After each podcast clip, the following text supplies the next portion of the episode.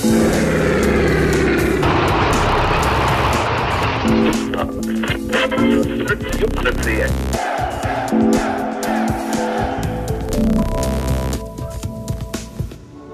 lékaři bojovali se smrtí o jeho život. Jejich úsilí zachovat národu člověka, který věnoval všechny své síly pro blaho Československé republiky, bylo marné.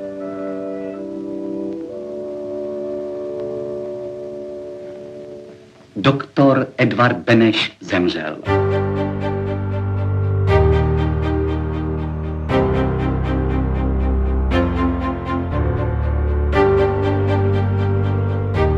Prezident Edvard Beneš zemřel v této místnosti 3. Eh, září 1948. Uvádí se v 18 hodin 10 minut.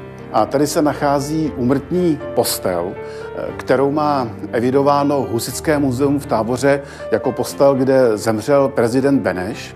Ale je k tomu taková, dejme tomu, úsměvná historka, eh, protože po linii bratra Bedřicha, Eh, který zde vlastnil nedaleko Mlín a později koupil zámek či tvrz v Pluhově Žďáru, tak tito příbuzní říkají, že tu umrtní postel mají oni.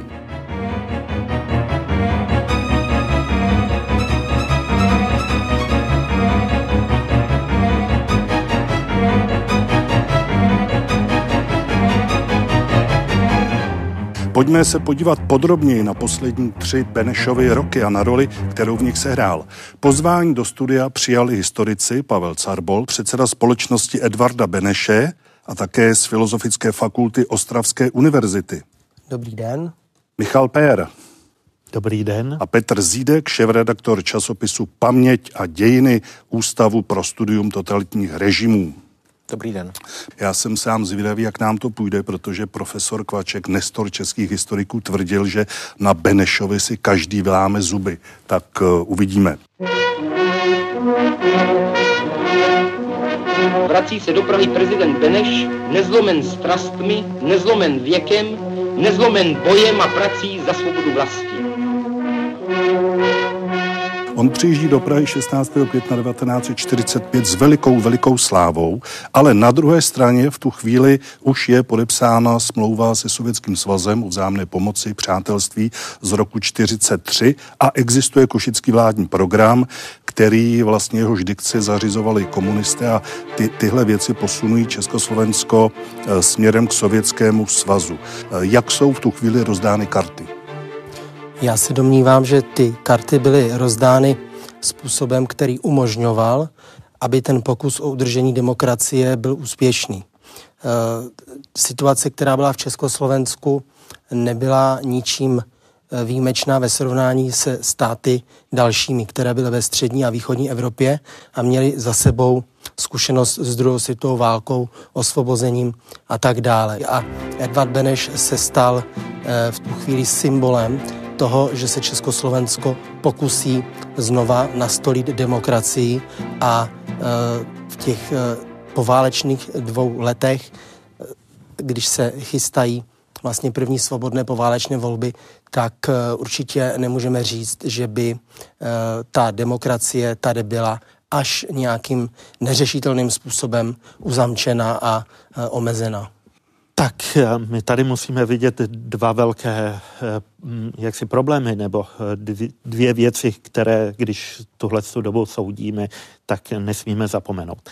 Jedna byla vize té takzvané socializující, nebo chceme-li lidové demokracie, která v tehdejší společnosti, která měla zážitek za sebou Mnichova a hospodářské krize, tak která byla v té společnosti neobyčejně úspěšná. A pravdou je, že eh, Edvard Beneš tím svým konceptem, který uveřejnil v té známé práci Demokracie dnes a zítra, dal určitý teoretický základ té socializující demokracii, ke které se mnozí jaksi hlásili. Z druhé strany, ale musím říct jednu věc. Eh, víte, je obrovské nebezpečí to, že česká společnost je v některých věcech až příliš fatalistická. A dost dobře nejde tvrdit, že Edvard Beneš v úvozovkách je ten politik, který za to může.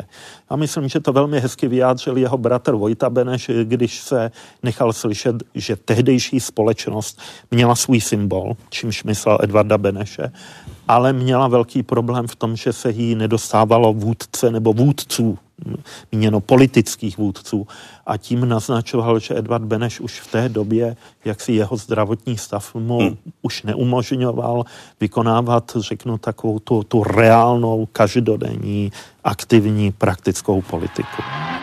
A na Pražském hradě vlaje zas vlajka československých prezidentů. Pravda zvítězila. Když Edvard Beneš přijíždí do Prahy, tak ještě není konec druhé světové války. Máme válku v Tichomoří, Spojené státy jsou angažované v Tichomoří, Sovětský svaz vstupuje do války, do války v Tichomoří. E, ta spolupráce spojenecká dál pokračuje. E, teprve někdy, řekněme, v roce 46 se to začíná nějakým způsobem drolit. Čili e, my jako dneska, když se ptáme, proč neviděl něco, co my dneska vidíme, tak to je falešná otázka, protože my máme tři generace náskok, vidíme to s obrovským odstupem 75 let. On nemohl prostě být jasnovidec, nemohl vědět, jak se ten konflikt vy, vy, vyvine dál a on dělal všech proto, aby se to pro Československo jaksi vyvinulo dobře, ale já teda na rozdíl od kolegy si myslím, že ty karty byly rozdány od počátku tak, že neměl šanci. E, respektive všechno to záleželo na jednom muži, který se jmenoval Stalin. Pakli, že by Stalin uznal za vhodné Eh, jako třeba v případě Rakouska, že není eh, nutno, aby Československo bylo zcela sovětizováno, tak by nebylo. Ale on si myslel, že je potřeba ho sovětizovat a proti téhleté obrovské moci neměl Edvard Beneš šanci a neměl být pravděpodobně nikdo jiný na jeho místě. Edvard Beneš zastával uh, názor, že Československo by mělo být jakýmsi mostem mezi západem a východem. To je taková teze, která v našich dějinách se objevuje pravidelně a zdá se mi, že nikdy vlastně eh, nezafungovala úspěšně. Ono už to tady trošku zaznělo. Beneš si myslel, že vlastně vítězné mocnosti se nějak domluví jako po první, po velké válce, ale on, on ten střed po té druhé světové válce byl trošku jiný. On byl dán eh, zcela rozdílnými ideologiemi. Začala od vlastně roku 46 fungovat studená válka. Uh, ono mu to ušlo, nebo na to vlastně neměl síly reagovat? Já myslím, že tam by bylo dobré ještě rozlišovat dvě roviny. Eh, v tom, jestli v Československo si udrží nějakou formu demokracie, eh, kterou si předpřipravilo a tak trošičku vysnilo, anebo neudrží. A sice rovinu zahraničně politickou, kde souhlasím, že ti velcí hráči, kteří řešili poválečný svět, ti jednali mezi sebou, ti nejednali s těma ostatníma, tak jako to je v každých časech, že ty velmoci si to prostě mezi sebou vyříkají a ostatní se přizpůsobují těm poměrům.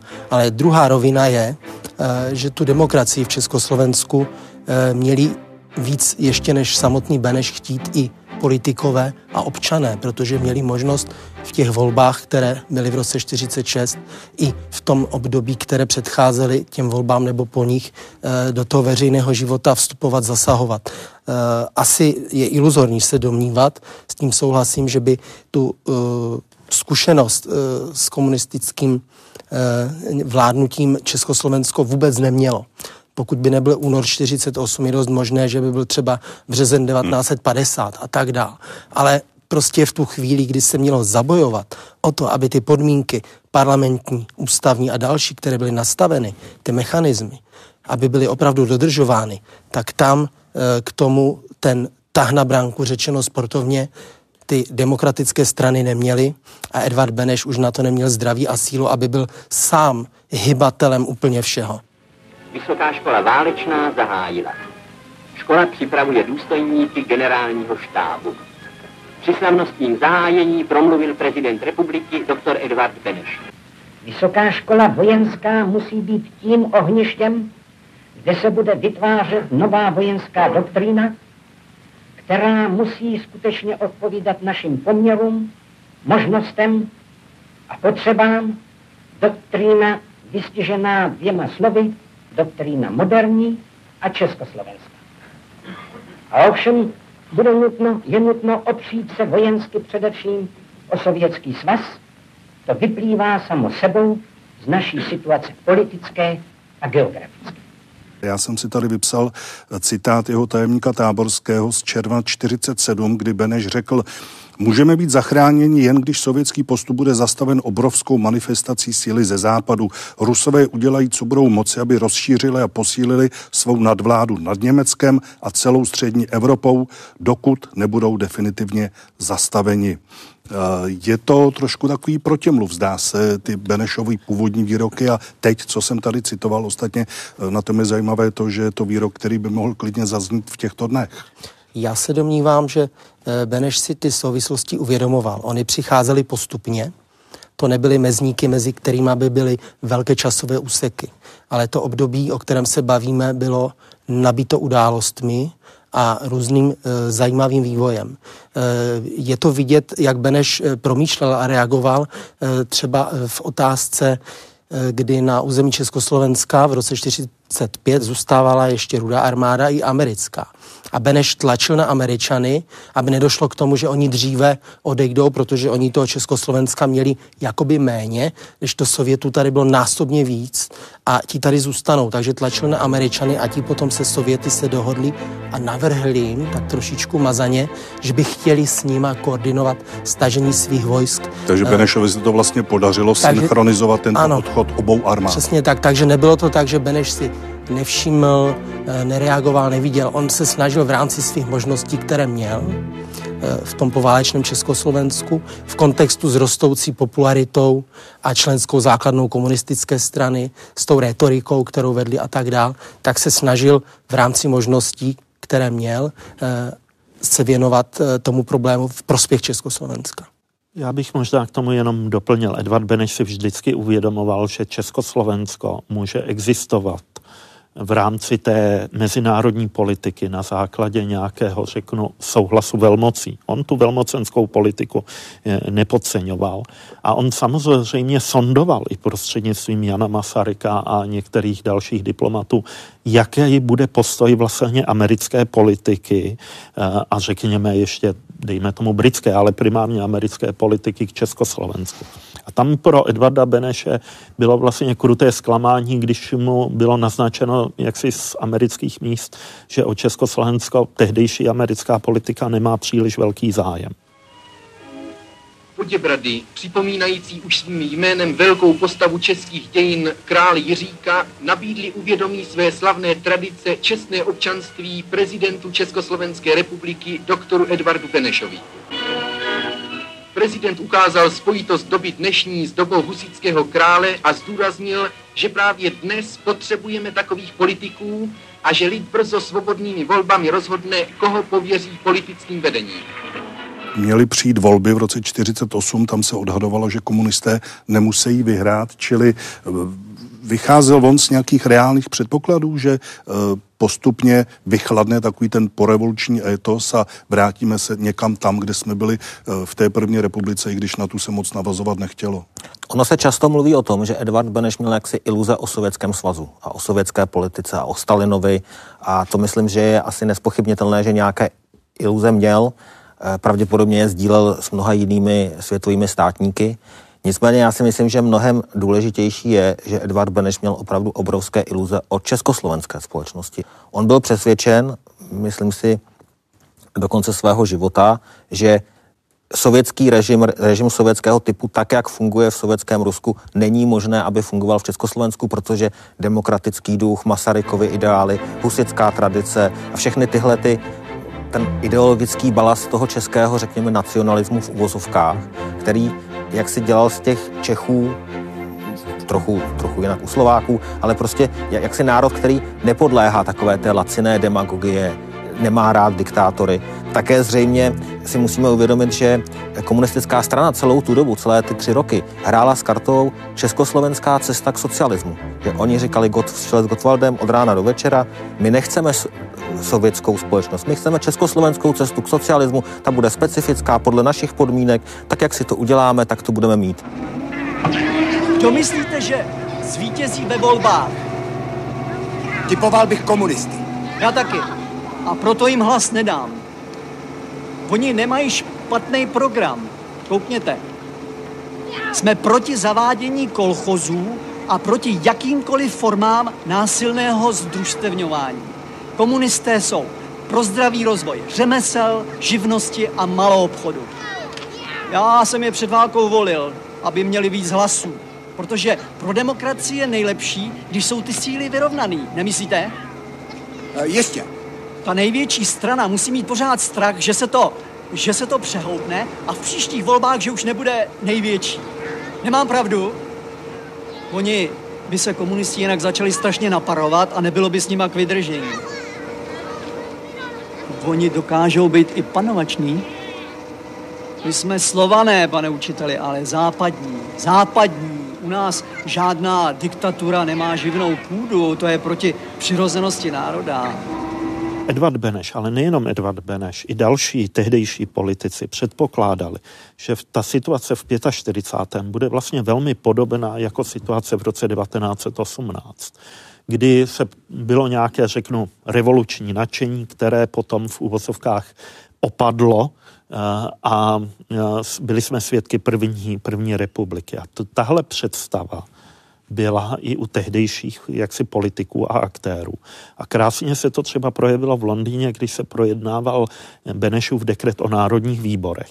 A někteří lidé s prostřednictvím třeba právní rady varovali te, třeba tehdejšího premiéra londýnské exilové vlády Jana Šrámka, že ten dekret o národních výborech je jaksi příliš radikální.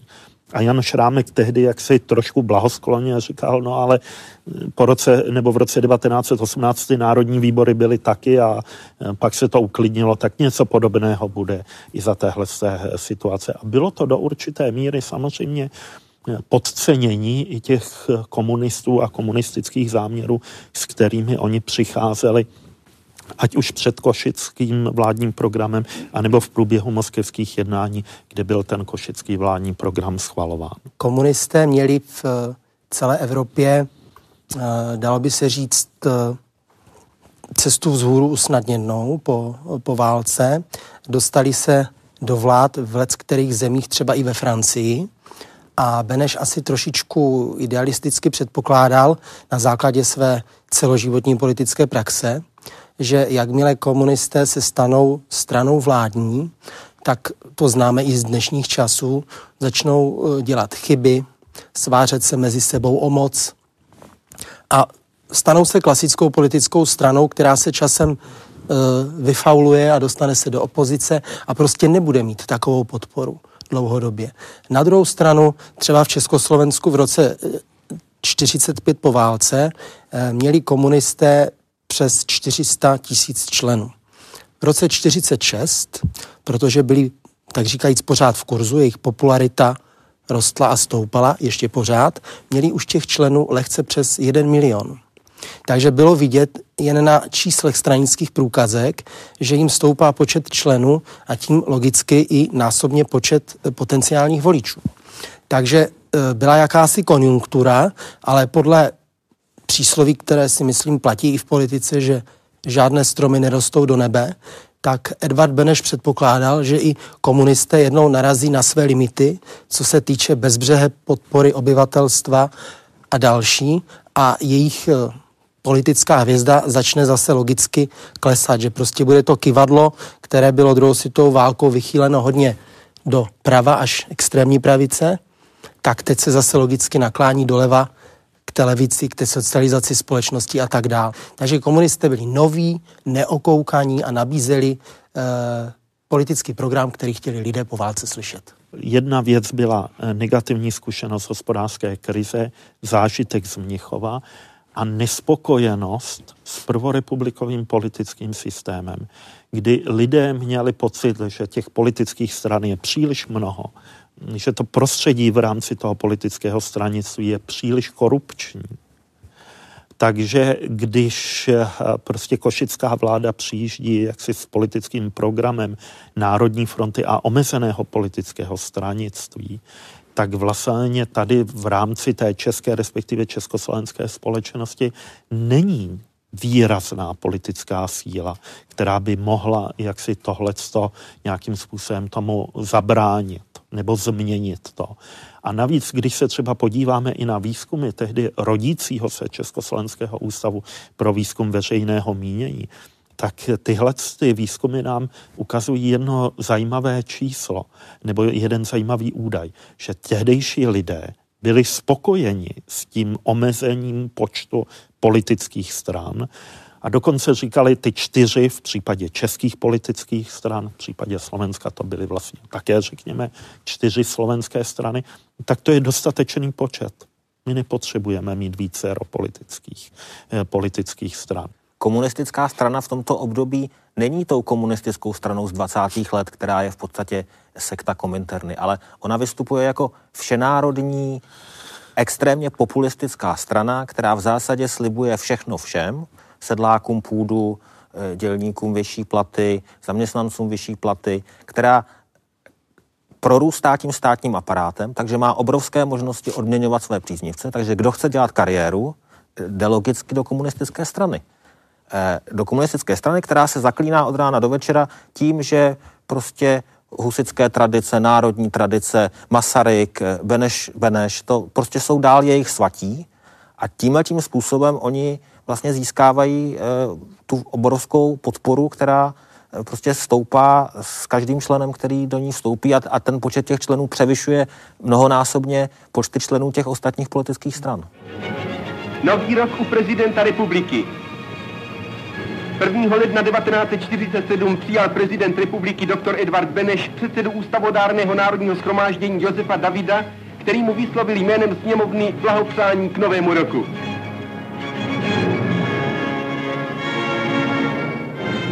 Poté blahopřáli panu prezidentovi jménem československé vlády její předseda Klement Gottwald a náměstkové předsedy vlády.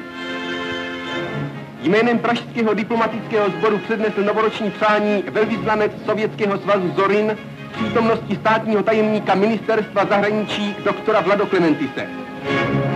Komunisté jsou tou, jak říkáme dneska moderně, catch-all party a najdeme tam Eh, všechny sociální vrstvy. U nich už to není ta strana pouhých proletářů, kteří chtějí zatřást celým světem, ale už tam mají své intelektuály, eh, příznivce z řad eh, vojáků, hrdinu z války a tak dále. Mládež, tak dále. důležitá složka společnosti, mládež, která chce nový začátek, jako to je ta iluze toho nového začátku. Skončila, skončila válka, bude nový začátek, všechno bude nové. Jo, ta, ta novost, mladost, tohle, tyhle ty aspekty těm komunistům strašně nahrávají z vánočního projevu prezidenta republiky doktora Edvarda Beneše. Přesto bych si přál, aby právě tam, kde se u nás probojovávají nové směry, nové myšlenky a koncepce a také ovšem tam, kde jsou obhajovány předností věcí vžitých, tradičních a prospěšných, byly zachovávány vždy a všude zvyklosti slušné hry, mravy, slušných, objektivních a snášenlivých lidí.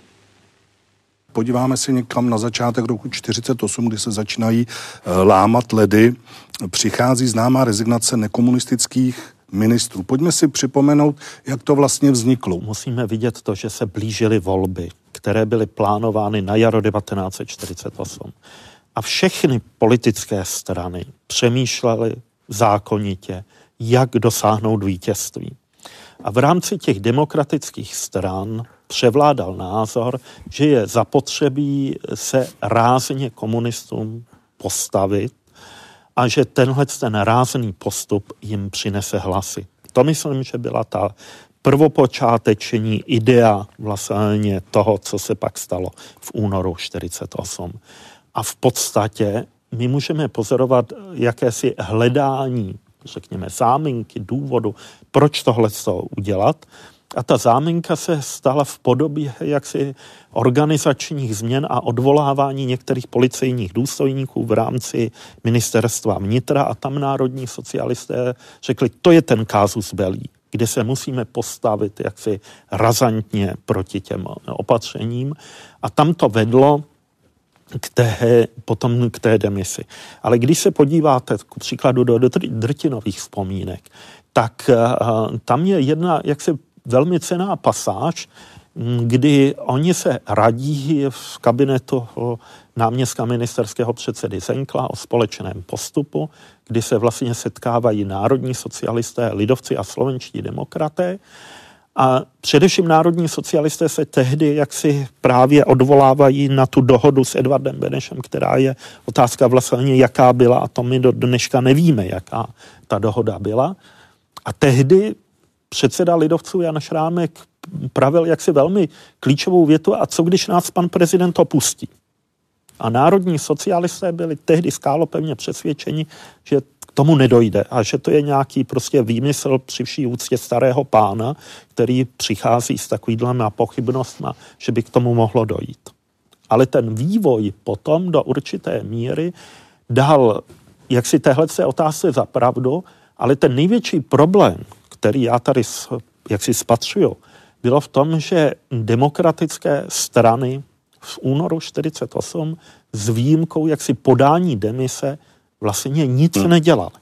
Oni podali demisi a čekali, že to proběhne tím tradičním koaličním jednání a někdo uvažoval o úřednické vládě a tak dále, ale k tomu nedošlo, protože komunisté byli v podstatě v danou chvíli nadšeni tím, udělali. To se dá no, úplně po, do pojďme... takových groteskních podrobností, jako že oni v pátek podali demisi a odjeli na víkend. Ano. Jeden na hory, druhý za maminkou, třetí do na svého olebního obvodu, takže oni vlastně e, si mysleli, že jako se nebude dál dít nic, že se možná třeba v pondělí sejdou, e, nějak si porozpráví s Klementem Gottwaldem, takže ten jejich krok byl e, prostě fatálně špatný. Ale přitom je tam jeden zajímavý moment, protože těch hlasů na demisi celé vlády ve finále bylo dost. Proč k ní nedošlo?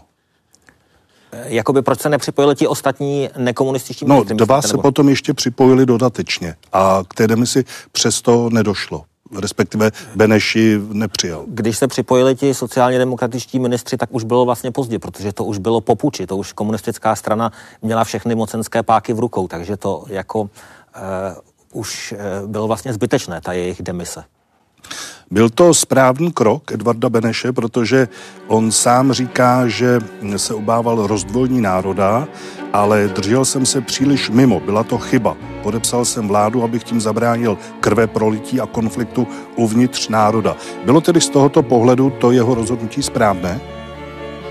Těch e, pramenů, které k tomu vypovídají, je celá řada. Některé možná ještě jsou v zahraničí a nebyly mm, probádány úplně kompletně. Nicméně Benešův kancléř Jaromír Smutný, který s ním absolvoval celou tu únorovou krizi i potom závěr jeho života, tak vzpomínal na to, že eh, vlastně ti eh, národně socialističtí ministři, což byli lídři toho tábora demokratického, v tu chvíli tak eh, s prezidentem osobně mluvil jenom jednou, tuším 18. února, jinak měli takovou spojku, která Eh, působila co by informační eh, zmocněnec v uvozovkách a to byl Jan Jína, který ráno, když docházel do práce na hrad, eh, do kanceláře Benešovi, tak se téměř denně stavoval v sekretariátu Petra Zenkla. A takhle vlastně fungoval nějaký informační kanál, ale nic zásadního oficiálního nebylo. A kancler smutně říkal, že z toho, co si on vzpomíná a vycházel i ze svých zápisků z té doby, že Eh, vlastně Beneš se bavil s těmi ministry o té demisi v rovině obecné. Že on chtěl, tak jak dělal Masaryk, být prezidentem nadstranickým a chtěl, aby se všichni dohodli a postupovali uh, jaksi v souladu s ústavními principy uh, na uh, půdorysu parlamentarismu a prostě té vlády Národní fronty na té koalici, kterou měli.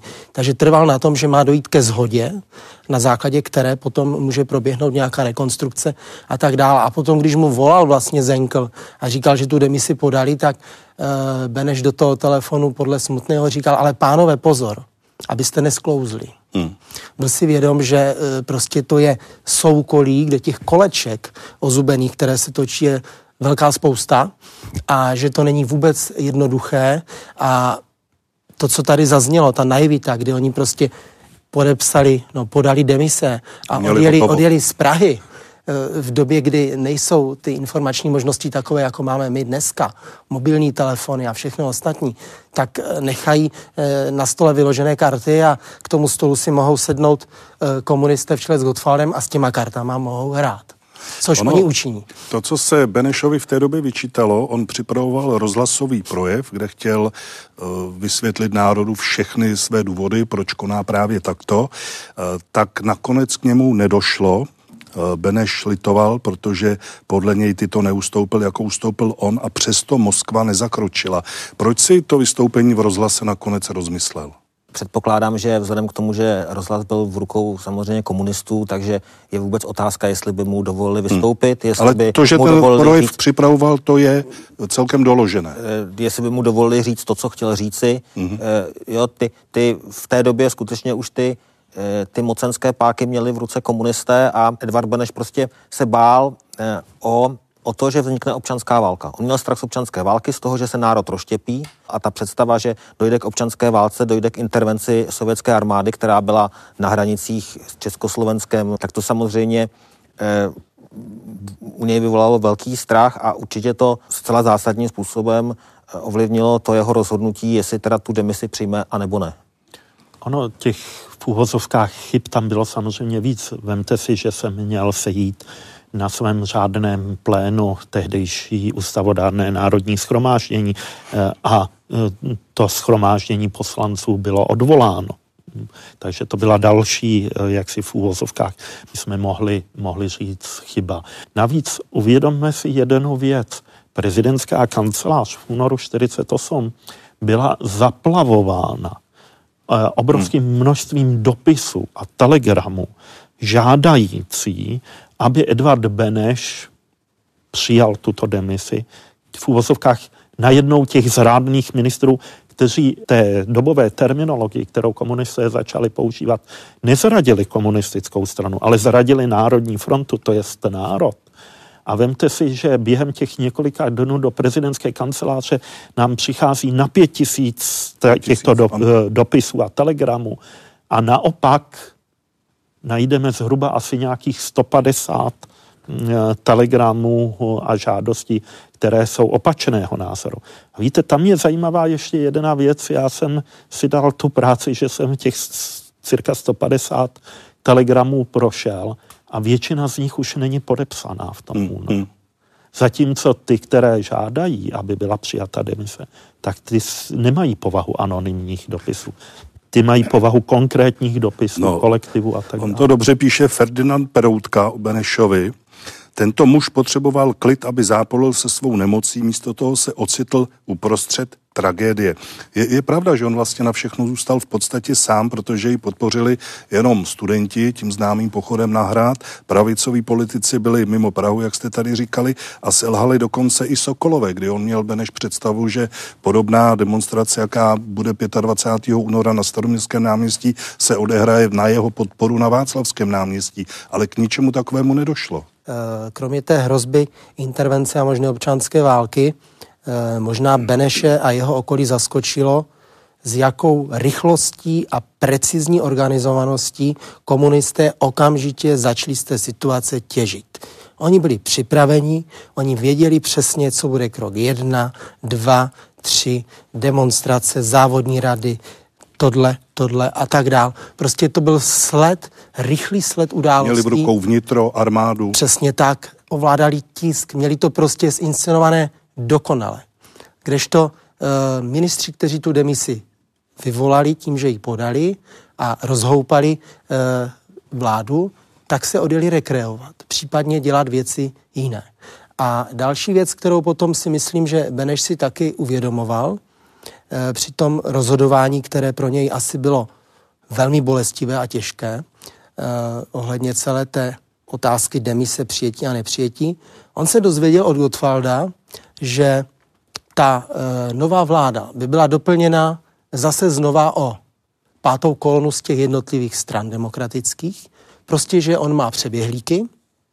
A druhá věc, a to je podle mě ještě podstatnější, že ta vláda takhle násilím přeoraná a překreslená získá lehce podporu parlamentu. Kdyby poslanci zvolení za všechny strany nekomunistické řekli ne, my té vládě důvěru nedáme a jako jeden muž nepřišli třeba hlasovat, byli proti návrhu, tak ta vláda, kterou Gottwald chystal, by důvěru nedostala. Hmm. Prezident nebyl koaliční subjekt. Prezident nemohl organizovat poslance a ministry těch jednotlivých stran. To byla právě práce, kterou měli dělat šéfové těch jednotlivých parlamentních stran. To v tehdejším Československu ani dnes, ani nikde jinde na světě prostě prezidenti nedělají. Takže to je podle mě taky věc, která měla velký vliv na to, eh, když Beneš promýšlel všechna pro a proti. Jednoduchá otázka. Stalo se poté, měl Beneš rezignovat na funkci prezidenta, protože tady jsou ve hře dvě věci, které jdou proti sobě. On tím mohl vyjádřit nesouhlas s tím, co se děje, ale na druhé straně, a tomu dal zřejmě přednost, uh, on chtěl uhrát, co ještě mohl a zachránit, co se ještě zachránit dalo. Já se domnívám, že samotný Edvard Beneš z pramenů, které jsou k dispozici, si myslel jednou, že rezignovat měl hned, a jednou zase v jiné situaci, protože o nich ještě zažil několik během svého života, po únoru 48, eh, to vnímal, že se rozhodl správně. Správně se třeba rozhodl, když uh, zamezil tomu, že se měli degradovat důstojníci Československé armády, kteří zůstali na západě. A to nepodepíšu. A potom byly ještě další věci. Jmenování po Janu Masarykovi Firlingra ministrem zahraničních věcí. V žádném případě. Takže byly momenty, kdy Beneš řekl, tak, to je dobře, že jsem to nepodepsal a zůstal jsem tím prezidentem, protože mohu ještě, co mi zbytek sil zbývá, on si byl vědom, jak na tom zdravotně je, mohu ještě přispět alespoň tímto dílčím způsobem. Pak byly situace, kdy naopak zase toho litoval, když komunisté protlačovali a protlačili jednotné volební kandidátky, Národní fronty a tak dál. Takže byla to taková Sofína volba, takové dilema, které v sobě si nesl až do posledních dní. Lidické ženy, které nejbolestněji z nás poznali krutost minulosti, přišly volit lepší budoucnost. Jejich volba mluví jasně. Všechny hlasy v Lidicích byly odevzdány pro jednotnou kandidátku Národní fronty. Při našich volbách nejezdili v ulicích tanky, nehlídali vojáci z podáky a strážníci z obušky. My volili po Československu, jako svobodní občané svobodné země. Pravdou je, že podoba eh, té, eh, těch jednotných kandidátek Národní fronty, stejně tak jako vlastně podoba té květonové ústavy 48, byly ty klíčové momenty, které vedly Edvarda Beneše k tomu konečnému rozhodnutí, že odstoupí z funkce prezidenta republiky. Do té doby si představoval váhal, zdali má podat rezignaci nebo ne a představoval si, že tím svým setrváním ve funkci bude moci ještě ovlivnit tu politiku. Pravdou je, že samotní komunisté byli do značné míry překvapeni tím únorovým vítězstvím a přemýšleli, vlastně jakou podobu třeba budou mít ty volby. Takže ještě v březnu a na začátku dubna 48 se počítalo, že z politické strany budou kandidovat samostatně. Takže tam se to vyvíjí a v tom vývoji Edvard Beneš se domníval, že ještě bude moci něco ovlivnit, ale velmi záhy pochopil, že ty možnosti ovlivnění se blíží, blíží nule a jednotná kandidátka Národní fronty a podoba květonové ústavy ho přesvědčila k tomu, že musí, musí odstoupit. Samozřejmě byl určitý problém to, jakým způsobem byl formulován jeho eh, abdikační dopis, protože víme, že ta původní formulace hmm. byla jaksi tvrdší, která řekla ne, eh, eh, jak si nesouhlasím s tím, co se děje. A nakonec na naléhání Gottwalda, na, na naléhání Gottwalda jak si ten oficiální abdikační dopis měl pouze, že ze zdravotních důvodů odstupuje.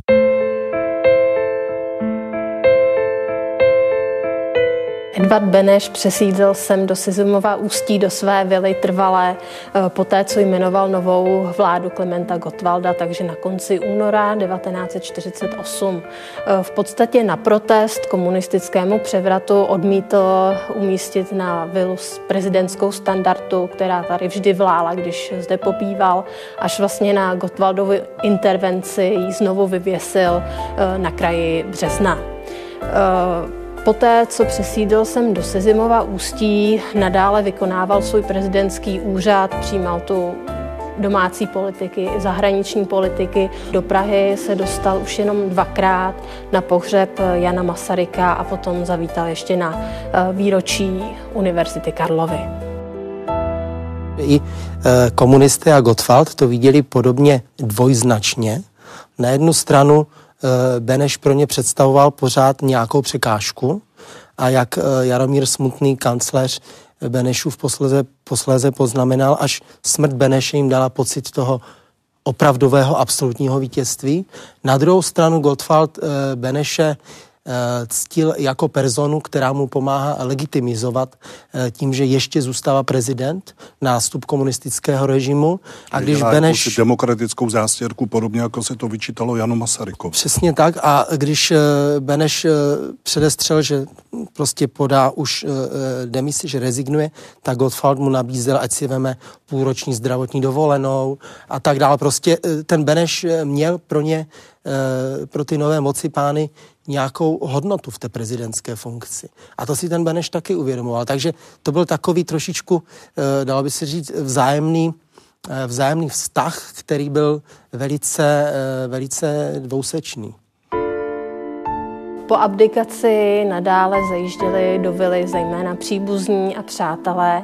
Eh, jednou z takových těch významných návštěv eh, vily byla paní spisovatelka Pose Brázdová, která v letních měsících přemlouvala Edvarda Beneše k emigraci, ale to už v podstatě nebylo možné, protože té emigraci se snažila zabránit i eh, státní bezpečnost, která v podstatě monitorovala všechny návštěvy, které sem do vily zavítaly.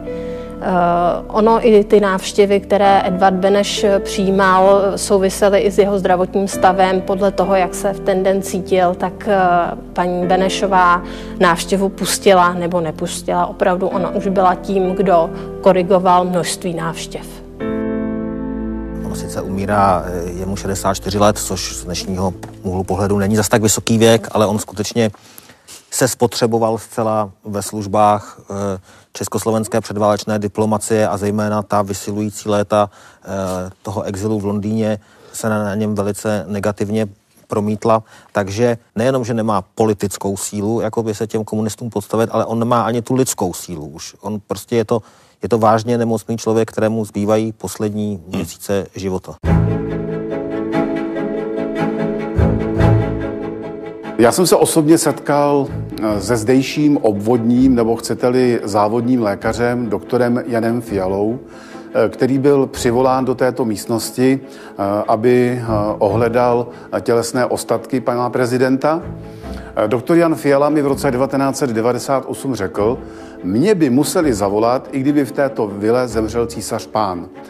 Doktor Jan Fiala byl věřící člověk, Nacházel se u kostela v Sezimově ústí nebo přímo v kostele. Zhruba v půl sedmé ho našel zdejší řidič Kotýnek a kolem, dejme tomu, sedmé hodiny e, stoupili zde do vily. Univerzitní profesoři tak trochu diktovali e, panu doktoru Fialovi, e, na co zemřel. Byla to samozřejmě arterioskleróza mozkových tepen. Fialovi Eh, Hanu Benešovou naštěvovali, zejména 16. července, kdy měla narozeniny a pan Fiala sem jezdil s dětmi až do roku 1969. Tehdejší komunistický režim po roce 1948 se doktorovi Fialovi odměňoval tak, že s ním neustále šíboval. On e, musel přecházet z města do města, e, takže to byl takový trest, Pan Fiala o sobě říkal, že nebyl žádný hrdina, ale že svoje názory vždycky dokázal vyjevit. Naštěstí lékařů bylo tehdy málo, eh, takže eh, v kriminále neskončil. Zpráva o sklonu druhého prezidenta naší republiky se rychle roznesla. Do Sezimova ústí se počali scházet lidé z blízkého i dalekého okolí. Jednotlivci a hloučky se slévali v jeden mohutný, smutný proud to národ se přišel poklonit památce velikého muže. A jeho tělo bylo poté vystaveno v sale teréně v podstatě v letní verandě. Bylo tady vystaveno dvakrát, poprvé 5. září Poté bylo tělo převezeno na státní pohřeb do Prahy a když se z Prahy vracelo sem eh, do Sizimova ústí, bylo to v nočních hodinách, aby se omezil co nejvíce přístup lidí. Přesto vlastně cestu mezi Prahou a Sizimovým ústím lemovali tisíce lidí, aby se rozloučili s bývalým prezidentem a poté bylo tělo znovu vystaveno tady eh, v sale teréně. Pohřeb se konal v Sezimově ústí 10. září 1948. Obyčejní lidé, kteří se s Edvardem Benešem chtěli rozloučit, tak měli příležitost až po oficiální části pohřbu. Byly skutečně tisíce a tisíce, eh, stály zde v průvodech, které eh, vlastně za, zaplnily náměstí a ulice v Sizimově ústí. Eh, všechny ty lidi, kteří se sem přicházeli s Benešem rozloučit, tak monitorovala bezpečnost, ať už STB nebo SNB prvních měsících a letech, třeba v roce 49, ještě stále byl připomínán společně s Masarykem, ale s tím, jak postupuje sovětizace, tak eh, samozřejmě se postupně stává tím nepřítelem, kterého je potřeba vymazat, eh, který se podílel na té protilidové politice reakční buržoazie, který zradil v Mnichově a pak zase nastupuje nějaká jaksi pozvolná rehabilitace třeba ze strany historiků reformistického křídla, eh, kteří se snaží nějakým objektivnějším způsobem hodnotit jeho, jeho osobnost, ale samozřejmě objektivní údaje o něm byly publikovány až po roce 89. Do té doby jsme neměli žádný životopis nebo něco takového, které by se dali brát vážně. Já bych k tomu jenom dodal v roce třeba 52, kdy byl ten proces s tím takzvaným protistátním spikleneckým centrem, tak když si přečteme ten obžalovací spis, tak to je zároveň svým způsobem i obžaloba Edvarda Beneše, protože Edvard Beneš tam vystupuje velmi prostě negativně hmm. jako hlava všeho špatného, což když si uvědomíme, jak se psalo o Edvardu Benešovi ještě v roce 48 a tady třeba v roce 52 po čtyřech letech, tak je to mm, obrovský, obrovský prostě rozdíl a to já osobně považuji za takovou tu špičku té, řeknu, antibenešovské eh, kampaně ze strany komunistické, komunistické moci. My se tady bavíme o Edvardu Benešovi, ale asi by bylo nespravedlivé vynechat z toho jeho manželku Hanu, protože ta při něm vždycky stála, byla mu oporou. Jaký byl vlastně potom její osud? Ona zemřela až za normalizace, jak se jí vedlo a jak s ní zacházel komunistický režim do té doby. Tak Hanna Benešová se stala vlastně prezidentskou vdovou, eh, která byla eh, materiálně eh, zajištěna s tím, že jí zůstala vila v Sezimově ústí, kde pobývala vlastně přes ty letní měsíce a na zimu potom odjížděla do Prahy do bytu na Loretánském náměstí a e, zůstala takovým celoživotním němým svědkem těch postupně starých dobrých časů, jak si lidé začali uvědomovat a e, snažila se e, samozřejmě ctít a připomínat odkaz svého manžela a e, pečovat o jeho památku, o dům se zimově ústí pomocí přátel a příbuzných, kteří eh, se jí věnovali a eh, velkou část života prožila prostě ještě v té době po manželovi. Edvard Beneš se ještě dohodl s Klementem Gottwaldem, aby jeho manželce Haně Benešové zůstala po smrti vila i byt.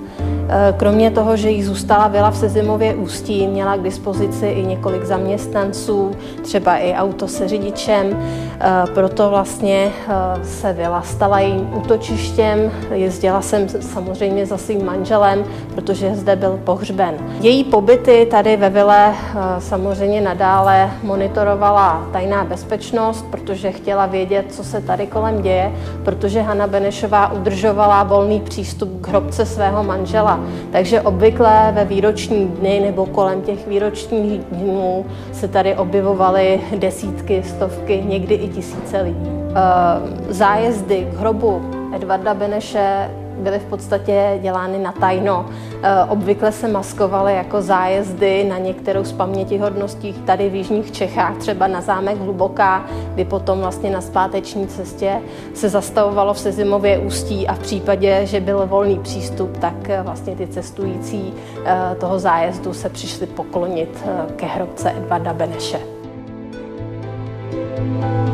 Když dáme na misku vach působení Edvarda Beneše do roku 45 po roce 45, k čemu dojdeme? Jaký je ten dnešní pohled na něj? Máme trochu problém. My máme zákon, že Edvard Beneš se zasloužil ostat. Máme ten Lex, Lex Beneš, takže v podstatě vlastně eh, svým způsobem, když řekneme cokoliv negativního, tak se eh, dopouštíme eh, určitého vlastně svým způsobem přečinu proti, proti, to, proti tomuto zákonu. Bez zesporu platí, že eh, Edvard Beneš měl obrovskou zásluhu o vznik Československa.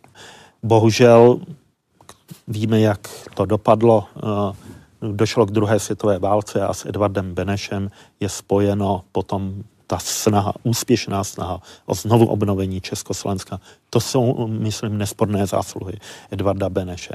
Samozřejmě, že mnichovské rozhodnutí roku 1938 ale i únorové rozhodnutí roku 48 stále vyvolává diskuze, nakolik to rozhodnutí bylo, eh, bylo správné a troufám si říct, že je to stále obrovský problém našich moderních dějin, kdy neustále, řekněme, ta vzdělaná česká společnost se ptá, bylo to správné a nemělo padnout jiné rozhodnutí. Že by profesor Kvaček měl pravdu s tím vylámáním zubů? Pan profesor Kvaček by se pousmál a řekl bych, že s tím dentálním přirovnáním je to zcela na místě, protože ty otázky k výzvám, kterým čelil Edvard Beneš, budou věčné. Pro mě osobně je Edvard Beneš tragická postava, která měla bohužel smůlu na tu dobu, kdy byla v těch vysokých funkcích, na rozdíl od Masaryka, který naopak eh, měl to štěstí, že zemřel dříve, než ty tragické události přišly. A pro mě je to takové memento eh, proto, že ta, ta síla nebo ta, ten, ten tlak těch dějin někdy může být, může být vyšší, větší, než jsou schopnosti jakéhokoliv sebe úspěšnějšího politika. Jsou situace, kdy prostě vyprohrál prohrál každý, nejen Edvard Beneš. Tolik tedy dnešní vydání pořadu Historie CES, ve kterém jsme si připomněli nevítězný únor a bilancovali roli prezidenta Beneše v tomto období. Děkuji našim hostům za jejich názory, vám děkuji za to, že jste se dívali opět na shledanou u dalšího vydání pořadu Historie CS.